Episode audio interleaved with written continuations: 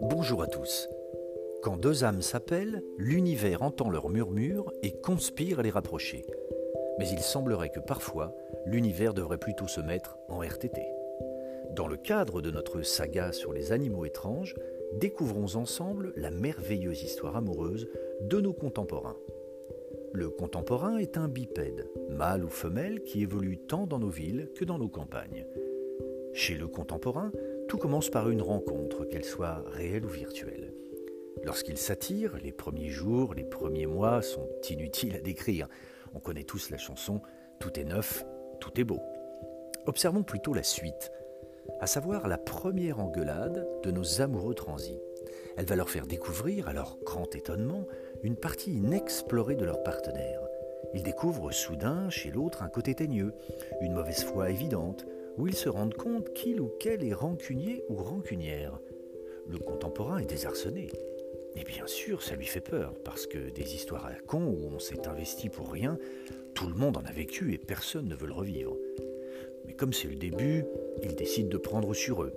Ils pardonnent et ils en parlent, bien sûr, car qu'est-ce qui peut arranger un désaccord? La communication, bien sûr. Celle-là même qui leur a permis de se rencontrer, de s'entendre, de se séduire et d'en être arrivé aujourd'hui à s'engueuler parce que l'un ou l'autre a perdu la télécommande ou les clés de la bagnole. Mais hélas, tout le monde ne communique pas de la même façon. Certains ont même du mal à exprimer leurs ressentis, et le problème majeur, c'est ce foutu schéma de l'incompréhension qui arrive souvent entre eux parce que le contemporain n'écoute pas pour comprendre, il écoute pour répondre. Si vous tendez l'oreille, vous les entendrez sûrement se dire Le problème avec toi, c'est que tu es comme si, et l'autre de répondre Oui, mais toi, tu es comme ça. Ainsi, ils entrent à cœur perdu dans l'éternel cercle vicieux d'une conversation des plus stériles. Pourtant, chaque parole a une conséquence, chaque silence aussi. Le contemporain parle beaucoup pour ne rien dire, et au final, il parle beaucoup pour ne rien vivre. Et naturellement, dans ces conditions, rien ne peut se résoudre. Force est de constater que pour nombreux d'entre eux, réfléchir est devenu tellement difficile qu'enfermés dans leur certitude, ils préfèrent juger. À défaut de se remettre en cause, il est certes plus simple de condamner l'autre et de lui trouver tous les défauts. C'est alors que le contemporain brandit tel un bouclier sa phrase fétiche. Moi, je ne suis pas là pour me prendre la tête, carpe diem total. Ce qui suppose, naturellement, que l'un est le problème sans que l'autre ne puisse proposer de solution. À croire que les relations amoureuses chez le contemporain ne fonctionnent plus vraiment. Et pourquoi, me direz-vous? D'abord, je vous remercie de me poser la question, ce qui signifie que mon discours vous passionne. J'en profite d'ailleurs pour vous signaler qu'un abonnement un tarif modeste sera bientôt disponible à mes podcasts. Alors aujourd'hui, créons ensemble ma communauté. Pardon. Tout porte à croire, disais-je, que les relations amoureuses chez le contemporain ne fonctionnent plus. Et pourquoi? Eh bien, peut-être parce qu'ils sont devenus lâches. Ils n'abandonnent pas parce que ça ne marche pas, mais parce qu'ils ne sont pas fichus de faire des efforts. Ils se résignent donc à, échanger un début joyeux et prometteur contre une fin triste et pathétique. Dans leur société, la différence entre cette époque et celle d'avant, c'est que l'amour n'est sans doute plus une bonne raison de se battre. En phase parfaite avec leur univers, ils se consomment, ils se consomment et puis ils se consument. D'ailleurs, aujourd'hui, nombreux sont ceux qui ont embrassé la doctrine suivante. Peu de sentiments, pas d'attachement, pas de manque, pas de problème. Le chacun chez soi ou le contrat d'alternance est privilégié, ruinant ainsi tout espoir de communion par égoïsme ou pour se protéger. Mais alors, me direz-vous, se protéger de quoi? D'être pleinement heureux peut-être? Il y a sans doute un confort à ne pas s'engager chez le contemporain, celui de pouvoir tourner les talons dès que le besoin s'en fait sentir, plutôt que de faire face à une situation délicate de la relation auquel tout le monde est confronté un jour ou l'autre. Il semble préférer vivre à moitié. C'est un peu comme s'il sautait d'un plongeoir placé à un mètre de l'eau. Ça ne fait pas vraiment peur, ils ont seulement quelques petites sensations, mais ils sont sûrs d'éviter le plat. Et ils avancent comme ça dans la vie, de petits sauts en petits sauts, sans jamais s'autoriser le grand frisson qui les fait pourtant rêver. Pourtant, les rares contemporains qui lâchent prise et rêvent de faire le grand saut, Pour eux, il y a de quoi rendre sa carte d'abonnement à la piscine. Ainsi, ils débarquent dans la vie des autres, se montrant sous leur meilleur profil, leur font vivre des tas de trucs, et soudain disparaissent en les laissant seuls avec un millier de sentiments. Le contemporain a deux visages, celui qu'il montre et celui qu'il a vraiment. Et comme certains sont comme des pièces de monnaie, deux faces et aucune valeur, ils portent des masques, actuellement au sens propre comme au figuré d'ailleurs. Ils se figurent que pour sauver leur amour propre, il vaut mieux se cacher la figure sans imaginer qu'ils seront un jour démasqués. Mais le pire, c'est qu'eux-mêmes ne pourront plus les retirer ces masques sans s'arracher la peau, car à force de mentir à tout le monde, ils se mentent à eux-mêmes, se construisant un personnage, une représentation bonifiée d'eux-mêmes qui les conduit la plupart du temps chez un psy.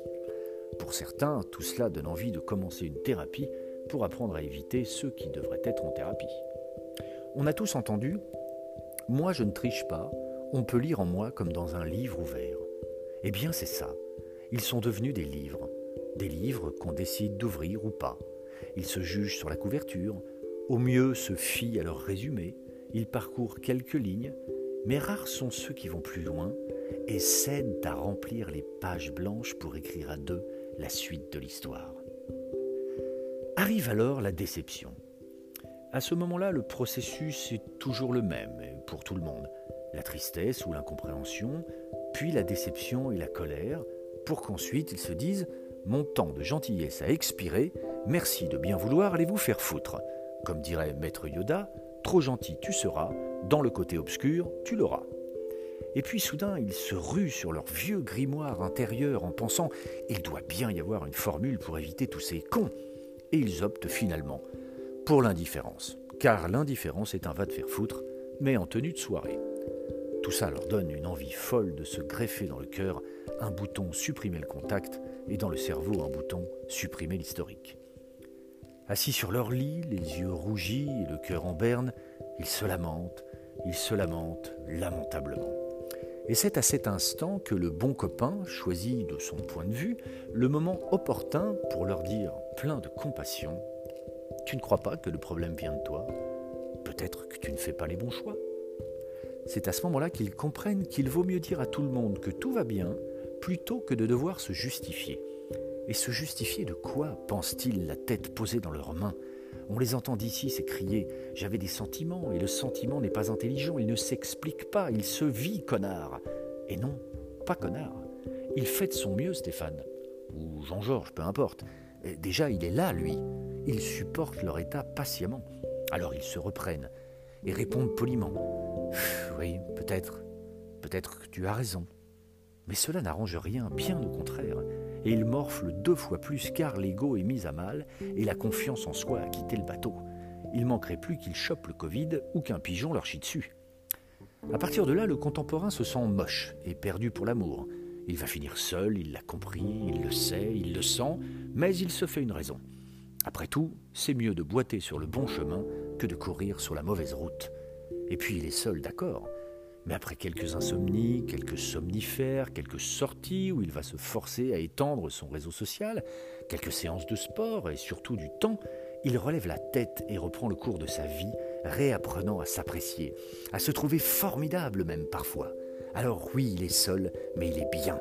Et qu'est-ce que ça fait du bien d'être perdu dans la bonne direction. Il a enfin compris une chose, on ne peut pas rattraper le temps perdu, mais on peut arrêter de perdre son temps. Alors il se dit Oh, et puis merde, fini la déprime. Et il essaie de se convaincre. Il regarde à nouveau autour de lui, il fait des sourires, il s'amuse, il revit. Et surtout, il se dit que l'essentiel est de ne jamais cesser d'aimer, que sa source doit continuer de couler. Peu importe sur qui elle coule, l'important c'est qu'elle coule et que son eau soit saine. Et il retente l'expérience avec quelqu'un d'autre. Je terminerai sur une citation de Bukowski. Le problème avec ce monde, c'est que les gens intelligents sont pleins de doutes, alors que les imbéciles sont pleins de certitudes. Le problème, c'est qu'on ne peut pas choisir son camp. Merci d'avoir écouté. Et puis tant pis, je vous embrasse.